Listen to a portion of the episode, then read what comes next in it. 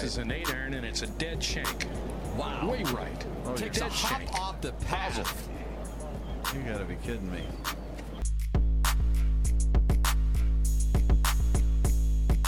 Very tough pitch shot right here. You gotta hit it into the hill, one hop up and bite, and it's in. Kind of like that.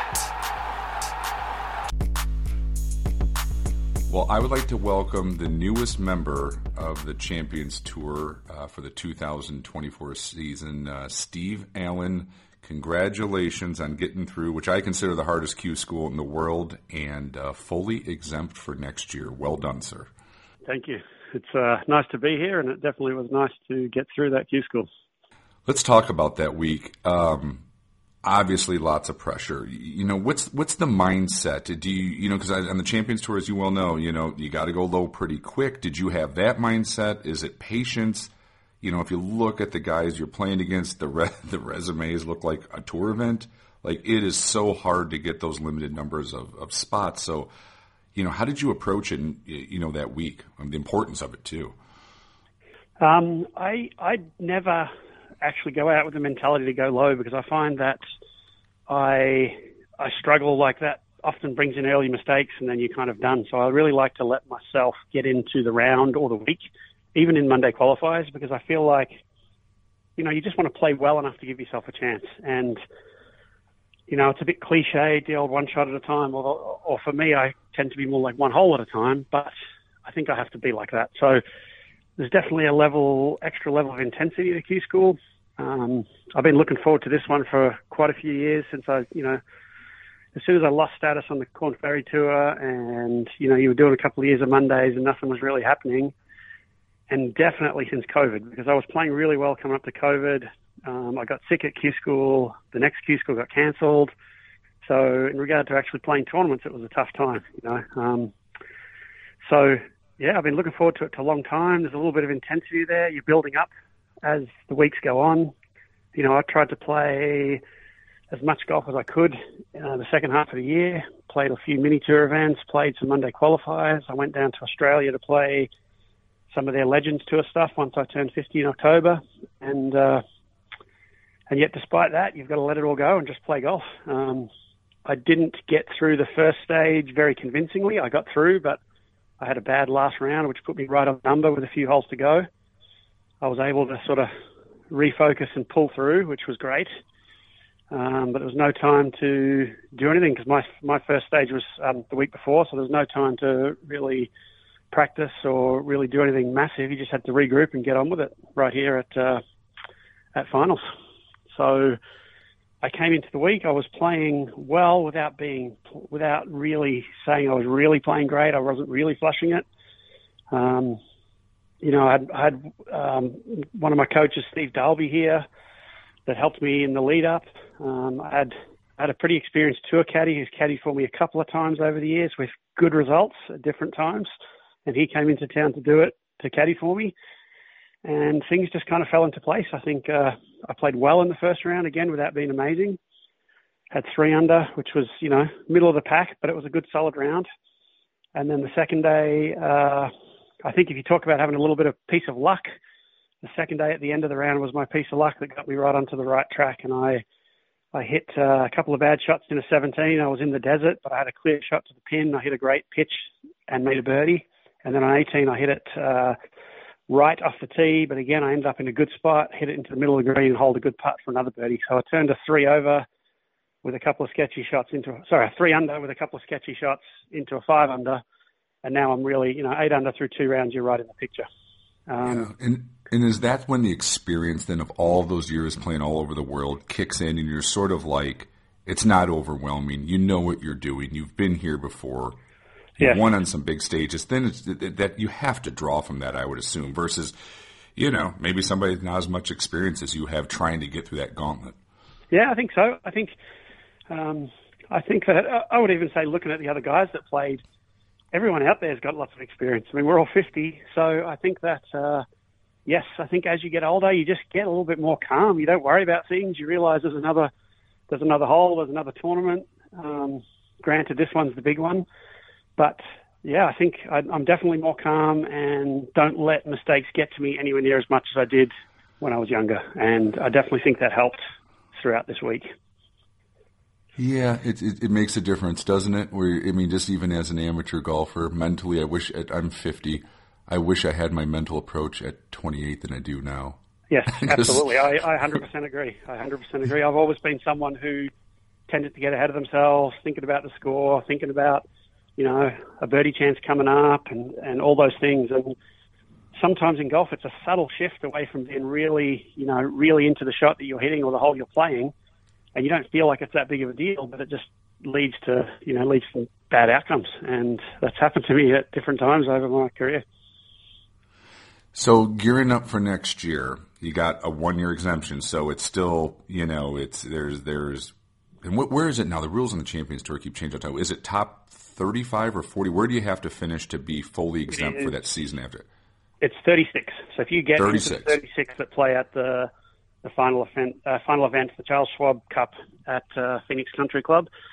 And then I think if you're inside the top 54, you have a conditional card that uh, varies year to year depending on how many exempt players and who's who's playing the past champions, all that all that sort of thing. Yes, there's all kinds of right. That rules change all the time of who's exempt from what, from career money wins, all the rest of it. It's uh, I even know some guys in the Champions Tour and they're slightly confused of you know, who's exempt at fully at this point in time. I mean, it's got to be exciting too. Are you going to be playing in most of the events? Like, is it going to be pretty much full time season, or take it in segments, see how the body's feeling, see how the mind's feeling, and you know, kind of going from there? What's the what's the thought? Looking at the schedule, there's a lot of weeks off, so they don't play. I'm actually not sure if they play four in a row. There might be one stretch of four in a row, and over my career, I was not good at playing too many weeks in a row. You know, it's like when I'm really into it mentally, you use up so much of that mental energy that when it got to five weeks, I would I was kind of drained and didn't tend to put in my best performances. So I think the schedule suits me. I think with the weeks off, I, at this point, I'm planning on playing everything. Yeah, yeah, and and you know, hopefully you get some momentum early, and uh, you know, a lot of the guys have done quite well, like you've done it. Where I noticed too, like even some of the players who may have had more starts on the PGA Tour, but shut it down for you know from 42 to 50. You didn't hear much from them during TV or whatever. When they turn 50 and get back out there, like take you know Chris DiMarco, great player on the PGA Tour. Looks like it's taken him a little bit to get used to tournament golf, and I think you've done it the right way. That you stayed competitive, you know, trying to play Mondays, playing against the younger guys, playing in mini tour stuff, stacking yourself up against 28 year olds and seeing how you holding it because, you know, I like, you know, talked about this on my podcast a couple, you know, probably at nauseum, but I'll still say it like people don't, the average golf fan does not realize how good the golf still is on the Champions Tour. Like go, Yes. go, go play that from 7,000 yards and shoot 15 or 16 under and come back and let me know how that goes for you as a, as a zero handicap, right? Like, Yep, for sure. it is it is still top level golf and to stay competitive. I think it's hard to put it down for eight years and go out there and be competitive. And you haven't done that which usually bodes very well right? Like a like a Steven Alker who did it that way right? He kept playing. He kept doing it. And then boom second Yeah. career and he's killing it but he never he never set it down. Yep. I think Yep, it's so important. I think uh, keeping that competitive edge. I mean, it's you know to your point about how good the Champions Tour golfers are. I think I, I've sort of learned over the years. You're you know as a kid you were pretty good at all sports, and you sort of feel like I could have done this if I'd taken a different path, or I could have played this. And you get up close to the elite sportsmen of any level, and they're way better than you ever think from watching on TV. Like the, the athleticism and the you know different sports, the strength, the power, the coordination, whatever it is. I think golf's the same. You know, when you when you really play with guys that are genuinely world class and even 50 plus world class, they're still really good. So, yeah, I think uh, I think you know a lot of people told me that about not not stopping. So even though I'd lost my status and uh, you know I've been doing some lessons here in Arizona for the last three years, that that idea was always in the back of my head to keep playing. Um, and you know, I enjoy the tournaments. You know, there's a lot of a lot of tournaments, little tournaments that I never would have played in the past, and you know, they might not be where you want to be in regard to your career, but when you get there, you have a good time. You know, some cool courses and fun places, and so. It's and been, it keeps uh, you sharp and you know yeah, what you need sure. to work on right it's not just sort of well i could do it 10 years ago like you're seeing real results in the present of how you're doing against you know players half your age Yep, and, absolutely. and, and yeah that's I, I, I so admire the way you went about and i really think it's the best way to get on the Champions Tour and be competitive because you haven't lost that, let's call it edge or doing it. Yeah. You haven't and, put it you down. Know, it's golf is certainly different when you have a hit with your friends, even if you, you know, even if you're playing for some bets and a little bit of money. When when it, when it's a real tournament and you you know you're out there, it's a whole field, and you have to play.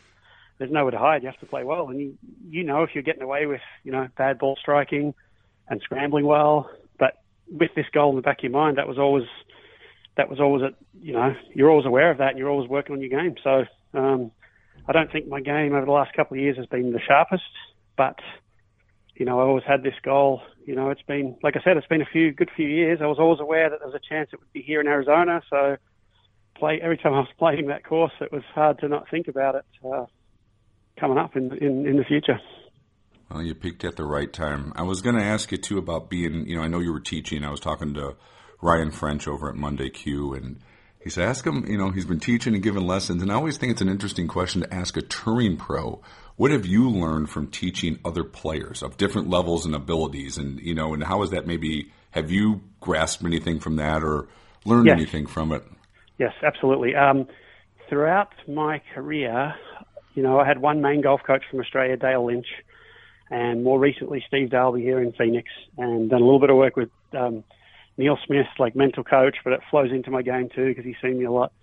I didn't really, you know, I would ask questions, but I never really wanted to understand it. It wasn't my goal. My goal was just to play well. So they, if, if they would give me an explanation that made sense, that would be good enough.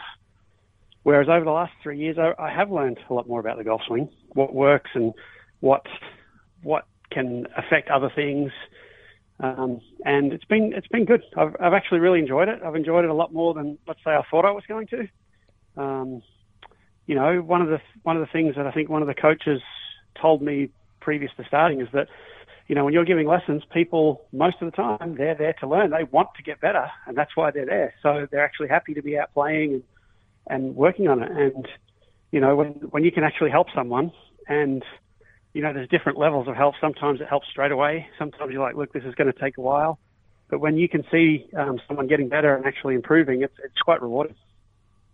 Was it interesting of how, was it ever hard with the talent that you have and the level that you played at to kind of look at somebody and go, okay, they're not going to be able to make this move exactly perfect. But I know enough about the golf swing that we're going to get this person to play some pretty good golf. Maybe Yeah. they're limited on physicality, right? Was there ever a compromise in there that you kind of had to like take yourself out of it and go, okay, we got X amount of talent here and we're going to try to get the most out of it? Yeah, a little bit, but I think more often than not, I can relate because my I, I would never say say I got my swing to the point that I loved everything about it. I've always had my bad habits. I know how hard they are to get rid of because I've basically still got the same bad habits that I had when I was 25.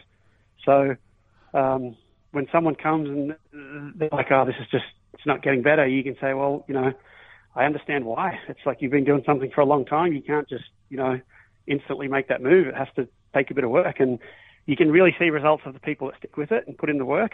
I think some of the students that I had um, that improved the most, it was like I can only take a little bit of the credit. The credit was for them putting the work in and trying to understand. And a couple of them that really did well, I really noticed when they went away for the summer.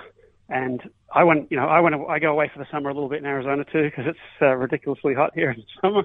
So we get out of town. I'm away for a few months, and I come back, and you see the big improvement. It's like they've really, they've really put in the effort, and you can really see that uh, things have changed. How much of it too is is it on the mental side that you're teaching your students on top of the you know the, the the golf swing? How much of it is just approach that you know you can pass on to them as well from all your experience? Yeah, a little bit. I mean, I think you, you know, people whenever you're working on your swing, you have to have that ability to to let it go when you play. Um, that changes from person to person. I mean, some people that can be really technical and still play good golf, and some people one thought is too many. So I think you have to try and you know explain that to them and let them do a little bit of uh, experimenting on their own and just to see what what works and what doesn't. You know, obviously when I was growing up, you had someone like Nick Faldo who made the big changes in his swing and was ridiculously technical, and it looked like he was always working on it, but he was you know basically the best player in the world for you know ten years. So uh, yeah, you just have to try and work with the person and hope that they can they can, um, you know, they can work on it. And I guess, I guess one of the big things in golf is being honest with yourself. You can go out there and try something. If it's not working, you've got to work out if it's, uh, you know, if it's if it's too much information or the feel's just not there on that given day. Um, you know, all, all those sort of things sort of come into play.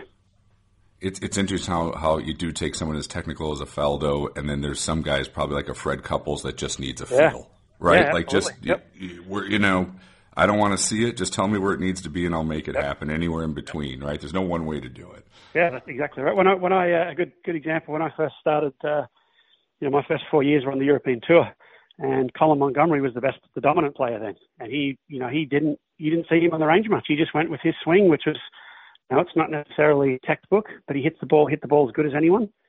And I was on the putting green one day with uh, basically a, a alignment aid. It was this big board, and he came over and he's like, "What's this then?" I'm like, "Well, it just helps helps to make sure I'm lined up and my caddy can put it against my club face and see where I'm pointing." He goes, "Oh, let me have a go." So it was probably like a I don't know, it was like an eight foot putt maybe, and pretty much a straight eight foot putt. And I put it on him, and he was aiming outside to the left of the hole. But if you, I don't know how well you know his old putting stroke, but he had that sort of lift up and you know a bit of a push kind of looking stroke, and he just went, "Oh, I don't want to see that." He just walked away.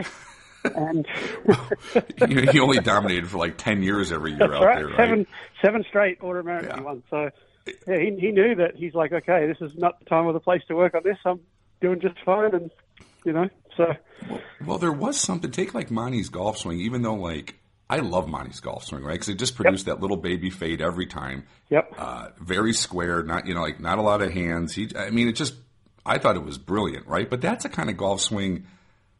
I don't. I mean, once you kind of got it, and he's doing what he's doing, and the results are there. I don't know if him beating balls for two hours helps his cause. Go hit some yeah, wedges. absolutely. I, I, yes, he he just work on his like he's just got his swing that he he as you said he he was brilliant. Um, and working on it might cause problems.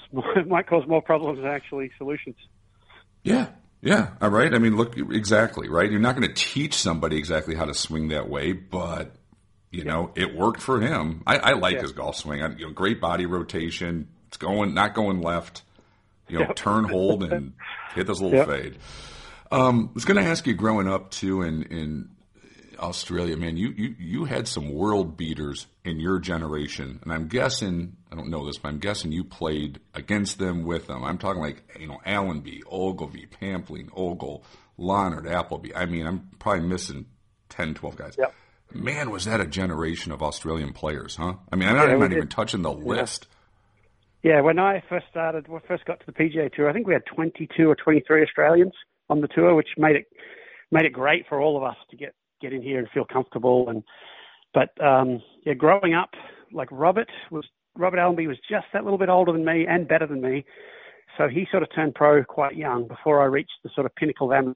He was the guy that you'd look up to. Like I'd I'd just start to get into big amateur events, and he was like basically winning them and nearly nearly turning pro. Stuart um, was a little a couple of years later, I think, and he was around the Victorian Institute of Sport, which I was in. That was uh, like the program that I got in sort of out of high school. And, you know, over the years, like I was in there a couple of years before Geoff finished and got in there. Um, so I played a lot with Geoff. We traveled together um, as amateurs in my last year before I turned pro. We sort of traveled through Britain, a couple of tournaments on the continent of Europe. Um, and we played. He came over to the US and played like the Western Am and the Porter Cup. Um, and he was Geoff became a good friend. He was so competitive. He was as competitive a person as I've ever met. Hated losing at anything, and you could see that in his golf game. Um, but yeah, we had a lot of good players. Like the Victorian Institute Sport also produced uh, Aaron Baddeley, um, Richard Green now, who's on the Champions Tour. He sort of played Europe most of his career. Um, yeah, and then not to mention the guys from the other states. Yeah, so we did. We've had a we've had a good run at that time. At that time, How good was Allenby in his heyday, ball striking wise? he was great, and he had a competitiveness and an ability to birdie the last hole like you know very few people I've ever seen. I mean, he he birdied 18 so many times when he just first turned pro that it was it was almost predictable that he would come through and birdie the 18th. And at one point, his playoff career record was something like nine and zero throughout Europe, Australia, and I think I think he won a couple of playoffs in the US when he first started. Yeah, he was just tough. Yeah, yeah. so he had that competitiveness that to really drill down when he was under pressure. Um, you know, as an amateur, he nearly won the Australian Open. He uh, birdied the last two holes, like he hit a five iron to like two feet, and it looked like he'd won the won the tournament. And then uh, Wayne Riley, another Aussie who played the European Tour, mainly birdied the last three and hold the bomb on the last to beat him. Um, I remember Robert winning state open, the Victorian Open, which was a sort of small pro event when he was an amateur. And two days later, he turned up to what was uh, an open amateur event, 36 holes on one day at a local club. And everyone's like, well, he's not going to care. He just won the Vic Open. He doesn't care about this. And I think his morning round was, you know, just decent without great. And then the afternoon, he shot like 65, I think, on a par 73, if I got my facts right. And I felt like it was a bit like Caddyshack. Everyone was starting to whisper, like, Rob's, Rob's six under after nine, and all these people. And all of a sudden, he's finishing in a big crowd, and he and he won the tournament. So he definitely had that competitive uh, competitive streak and an ability to get better under pressure, which you know not many people have. No, even even a lot of the best players in the world don't have that. They they mess up just as often as they play well, but they play well because they're really good. Whereas obviously Tiger's Tiger's the one guy that over the years had that ability never to mess up.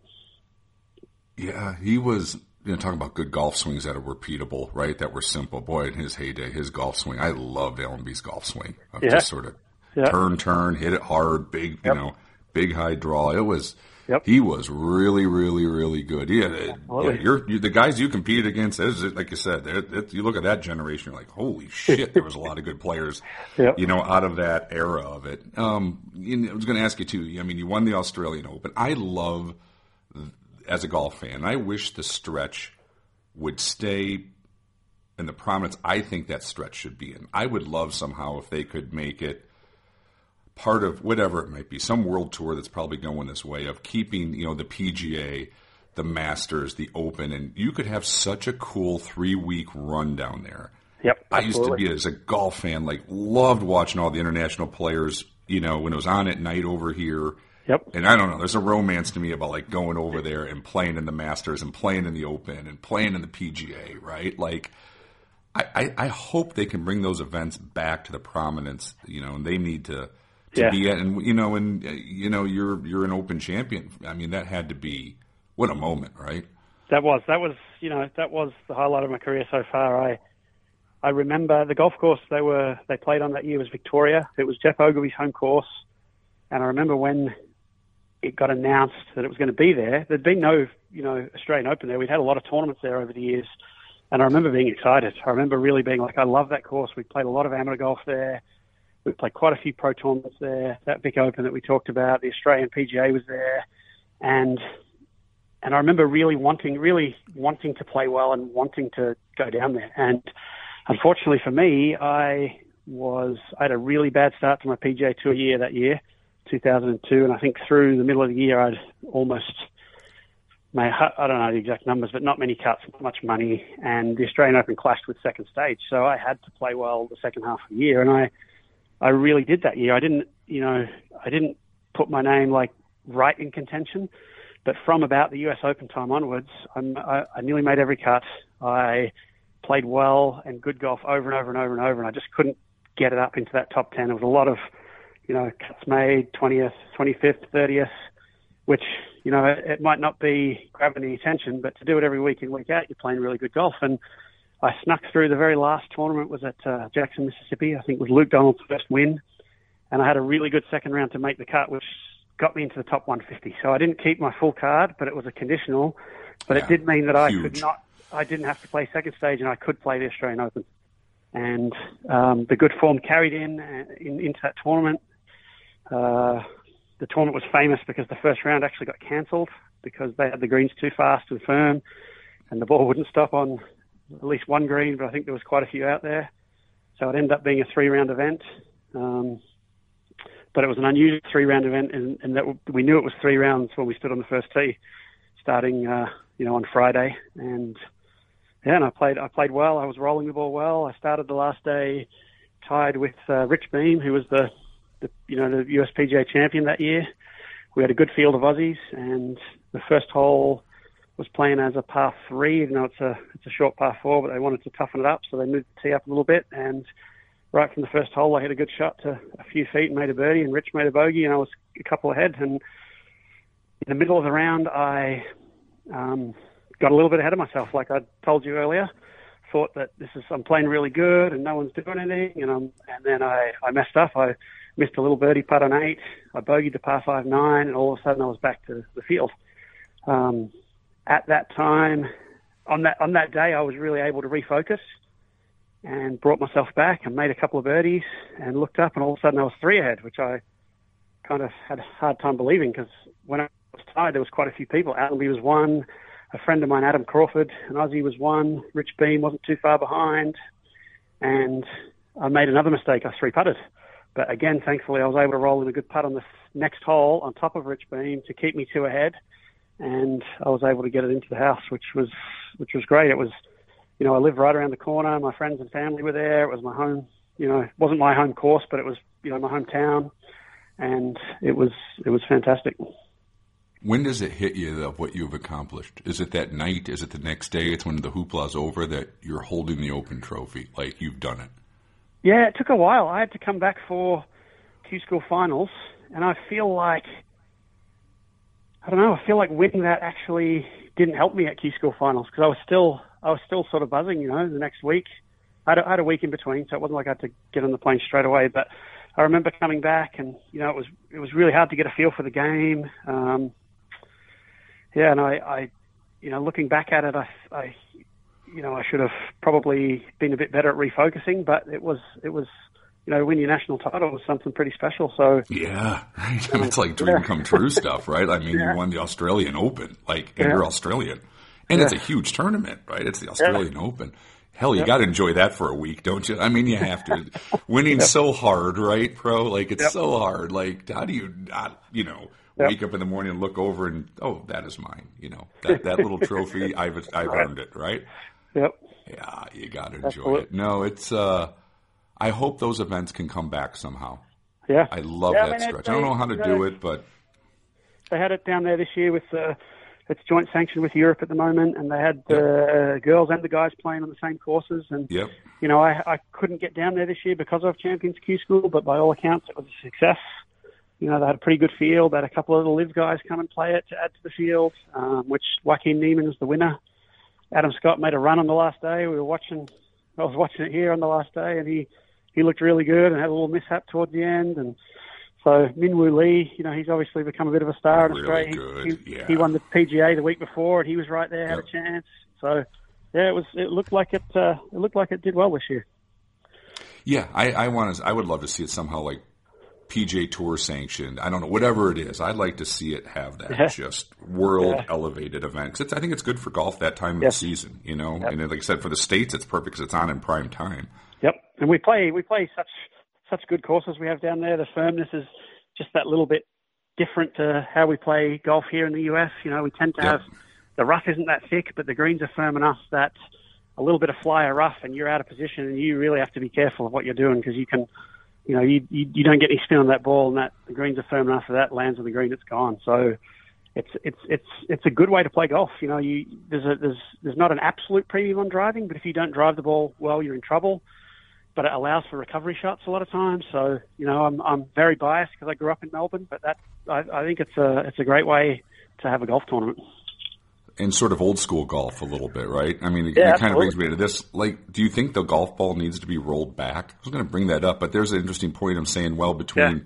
fast, firm greens, bad angles, yeah. you can you can take that away. It's not a bomb and gouge. It will not work on those courses. So is it more course setup, or do you really think the ball, you know, needs to be, you know, yeah, brought back apparently for I, everybody at this I, point? I'm I'm in favour of the ball rollback.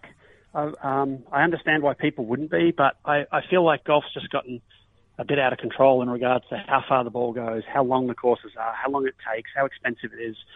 I think a ball rollback ultimately will help all of those things. Now, um, in saying that, I think the, the style of golf in Australia is just more of the course setup. They they it's a bit of it's a bit of a combination of our, it's not really our weather in Melbourne because we get plenty of rain, but the sand belt, the sandy soil allows the greens to get firm enough that yeah.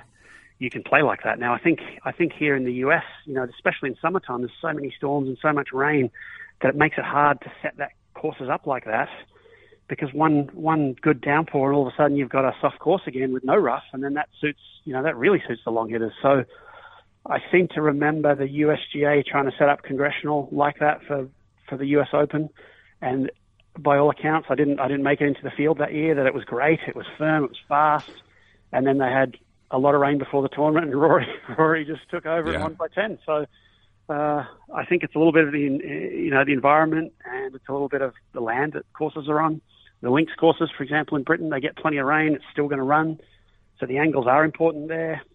Same in same uh, same in Melbourne, in you know Sydney and Melbourne and most of Australia. So it's it's a bit of everything, I think. What's the best over in the sand belt? If you had to rank your top three in of, of those iconic sand belt golf courses, which which how would you rank them? I think Royal Melbourne and Kingston Heath are clearly one and two, and I, in my opinion, Royal Melbourne is number one. Kingston Heath is clearly number two, and then then you get into a debate on number three. Uh, my home course, uh, Woodlands in Melbourne, is a great course. I don't know if I could put it at number three. I think Victoria probably is number three, but you have Metropolitan, which is a great course. Um, so they, they'd be the they'd be the five that would be the best. You've got so many good courses in Melbourne Sandbelt though that are that are just you know you, you get down there and you forget how good they are, and when you play them, you're like this course is really good. You know Spring Valley, um, Commonwealth, Huntingdale. Huntingdale was the long-term host of the Australian Masters. Um, unfortunately, that tournament's not around anymore. Yeah, know. Yeah, bring it back. Royal, yeah, Royal Melbourne's the one that you know. it- It's always a, it's always a treat to play. Um, they got 36 holes. Especially you get down there in the summer and you can play late at night. You know, like it doesn't get dark till sort of 8:30, whatever in summer. And you know, that's that's that's a it's a great time to be playing golf like that late summer evenings and out there. It's quiet. You know, the wind tends to die a little bit. It's nice and it's warm without being hot. The heat's gone out of the day. It's it's it's fantastic. It's on my bucket list at some point to get over there and do it. And, they, and like I said, you, you play some of the famous ones, but you can probably find just normal, not super expensive golf courses that still that land lends itself to just great architecture. And a lot of those courses, Yep. when they were built in that golden era, those designers just I don't know what was in the water back then, but it's still my favorite. Yeah. You know, it's it, it's that era of golf is still my favorite way to play golf, and the visualization and the way the bunkering is, and you know, you you, you give me a oh. uh uh, you know, picking Mackenzie, whatever it is, picking those golf, you know, um, any of those architects from that golden era, and there's something special about those golf courses that still, to me, hasn't been replicated today. Yeah. I don't know No, how they did it or what they did, but you know, Yeah, I, I agree. I mean, I think I think we've got some architects now that are doing a really good job. You know, the, yes, um, you know Crenshaw and uh, Gil Hanse, and but yeah, just I don't know. There's something about the natural flow. Maybe it's because it was harder to move land back then, so they they were a little bit more minimalistic. And but yeah, they they they are some great courses back then.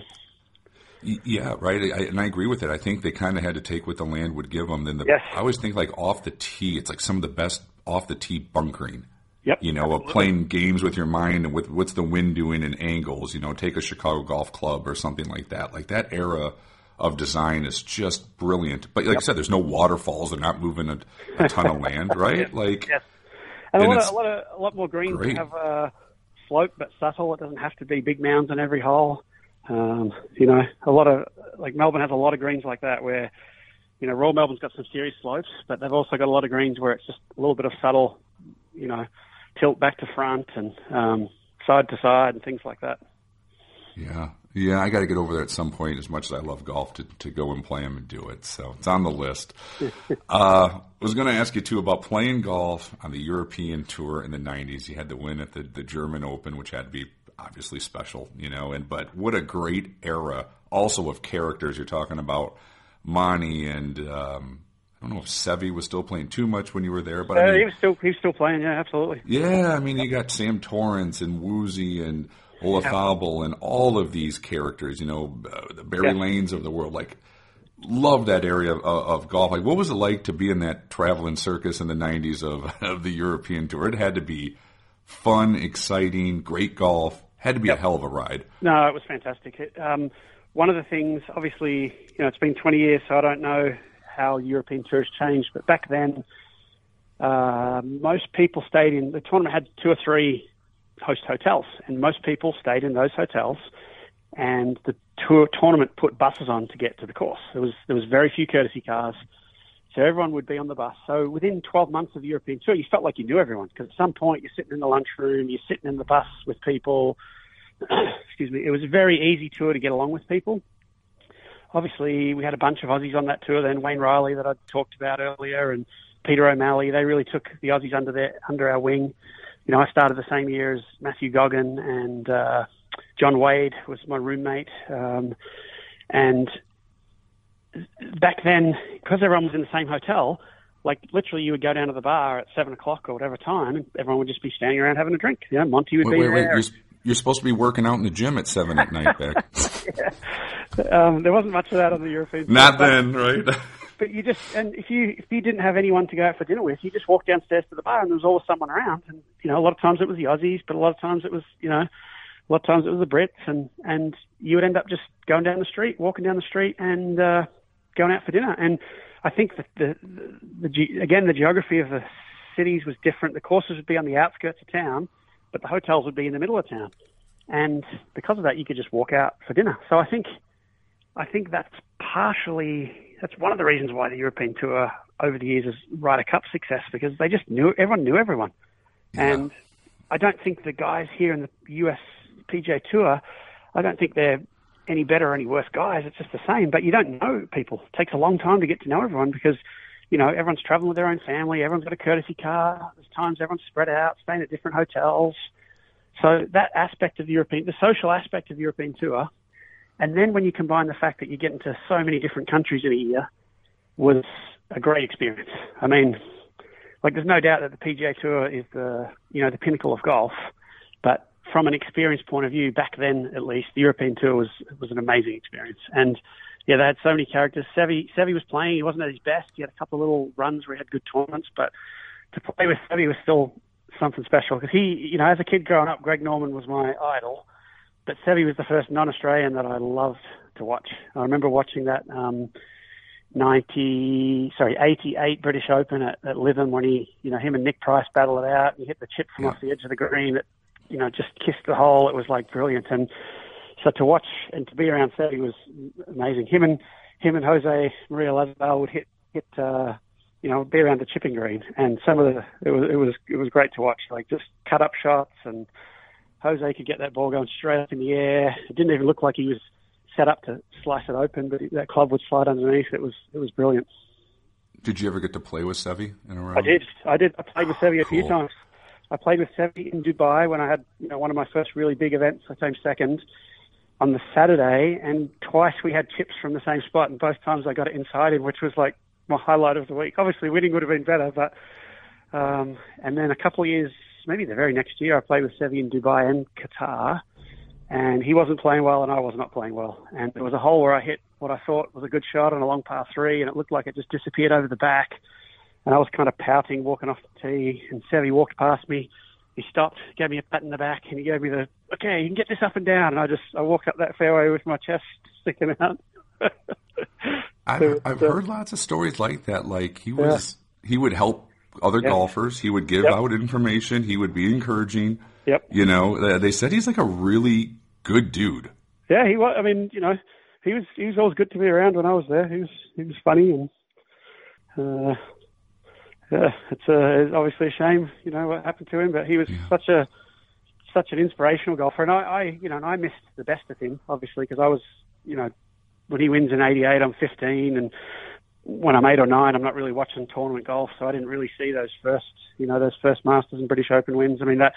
The Open at St Andrews when he's pumping the fist all the way around the green. I mean, what a great highlight that is Yeah. to watch. Iconic moment, right? Yeah, Just yeah. iconic. Who was was Torrance fun to, to have a beer with at a bar every Yep. now and then? Yeah, Great absolutely. storyteller. Yep. Yep.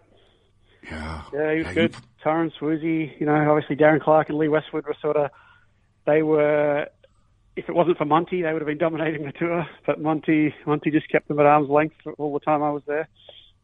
yeah, you uh, had some. you There's some good ones.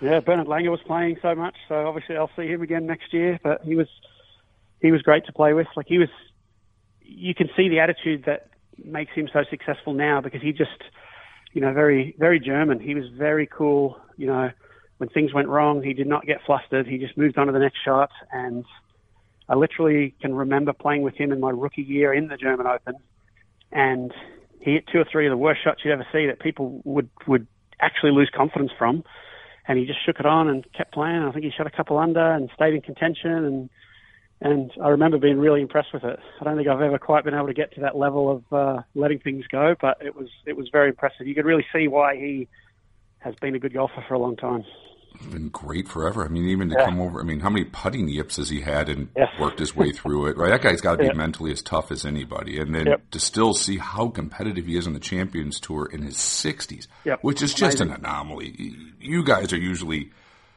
most guys. I'm, you know, let's hopefully you have a nice 15 year career, but the body's usually shot by then, right? You can't put the work in. And you got these young guys at your age coming in there, and they just start to wane off, right? Like it's just True. you can't do it. Yes. And he's still winning twice a year.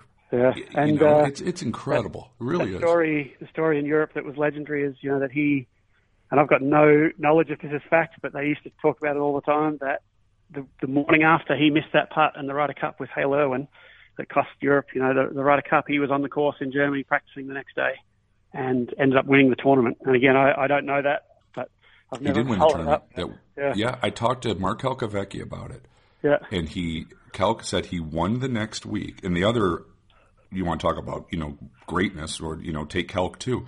You know, he had that basically nervous breakdown. He couldn't stop shaking or crying when he, Yep. you know, had the big league. Yep. Played in Houston that next week and finished like fourth. did he? Oh, I didn't. I did not know that. That's great. Yeah, and I asked Mark like how how how do you do that? And he just said bunch of encouraging notes. Yep. Pick yourself up. You know you're a great player. You learn Yep. from it. And Yep. I go, you finished fourth, and I, I would have drawn and gone and seen my psychologist, and he top tended. Yep. It's I- great. like and, and I that that's that's one of the things that, uh, as I've gotten older, you absolutely can realise that even the very best players can mess up. So when you do, you just can't be hard on yourself. You know, you just if you can, if you can learn from it, if you can, if there's something in your control, like sometimes you're going to mess up that's out of your control. You just hit a bad shot. It happens. But there's times that you clearly can look back and say, yes, I wasn't focused in on my target. I was thinking about my swing too much. I was worried about what the score is. And they're the, they're the learning parts of golf. If you can do that, that's where I, earlier that I said you have to be honest with yourself. It's no good just putting it off and just, you know, if you can just brush it off and say, oh, whatever, whatever. But if you can be honest with yourself, you can learn from it and get better the next time. And, you know, that's the, that's the trick to, to, to improvement over time. And golf's, golf's one of those games that you, if you can just get, like, you don't have to be a college world beater when you're 21 to become a tour player when you're 32. You could be one of the best players in the world. But little incremental improvement and not giving up on yourself, not beating up on yourself, because even the very best players do that, you know, in tough situations because they're human. So I, I think that's a great. And there's Great two perfect story. examples of two great players, right? Calc and Langer, and look Yep. how they bounced back after Yep. that. Yep, absolutely. I always thought it's an amazing statistic that he did win the next week on the European Tour, and Calc, I believe, finished like third or fourth. Yeah. Yes. Uh, you know, there's a it's a different gear mentally, right? Or confident. Or they, I- I think Calc said, "Well, I knew I was playing good. I'm on the Ryder Cup team. Like, brushed myself off, had a bad night, got it out of my system. Let's go to work." Yep. It's great.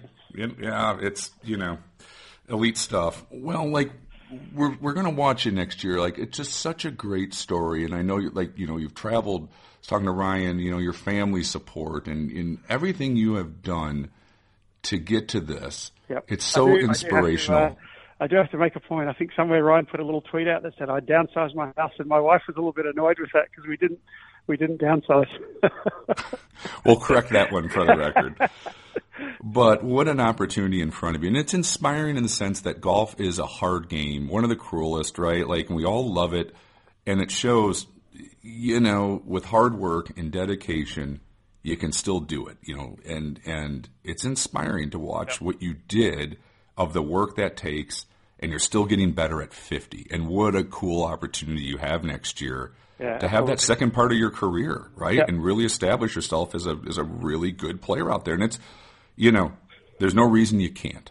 I'll put it to you. I know way. that, uh, you know, I know that all over the years there's lots of rumours about what's going to happen with the Champions Tour, but I think the fact that it is like it is is fantastic because you can get some of the truly great players still playing, but it does give everyone an opportunity to have a to extend their career.